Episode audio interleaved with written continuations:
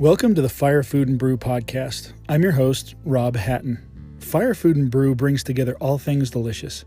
You'll want to be a part of our community if you love cooking with fire, or if your thing is spicy foods, delicious coffee, beer, or whiskey, you're among family.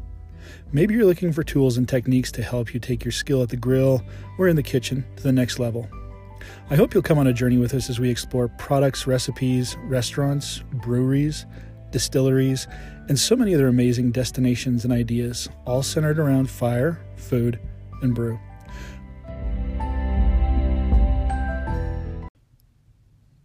Over the rest of NaPodPoMo, we're going to spend a few days focusing on fire, a few days on food, and a few days on brew, introducing you to some of our favorite places and products that hopefully you'll fall in love with like we have. Be sure to visit us on at firefoodandbrew.com or check us out on Instagram to learn a little bit more about us. So let's start at the beginning. Years ago, when I saw my first big green egg, I fell instantly in love. The stocky little green beast was odd to look at, but oh man, the tech blew me away.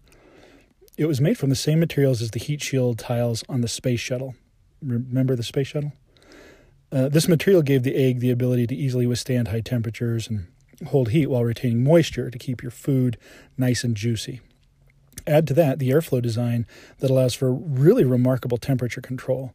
For example, I can take it up to 700 degrees to sear the heck out of a steak and then drop it to 350 real quick to cook it through. It's so easy and oh man, so good. That little green egg has been a faithful friend over for over a decade now. Uh, we've cooked lots of meals, burned a few more, and created some crazy concoctions together. Over that time, new grills have arrived in the market, and I'm anxious to get my hands on some of them, especially the new updated Traeger. Now, when I first saw the pellet grills, I have to admit, I rolled my eyes, but after seeing them in action and having a few meals off of them, I'm a believer. Just a few of the great things about the Traeger are the consistent temperatures and the reduced manual interaction. If you don't want to have to get up in the middle of the night, if you're doing slow and low, the Traeger's got your back. And it really creates an outstanding, repeatable end product. What's not to love? And that's what we're going to talk about a bit in our next episode is grills. How to choose the one that's the best for you, or better yet, how many grills is too many for one back porch. Thanks for checking us out, and I hope you'll subscribe and come back tomorrow for a little bit more fire, food, and brew. Thanks again.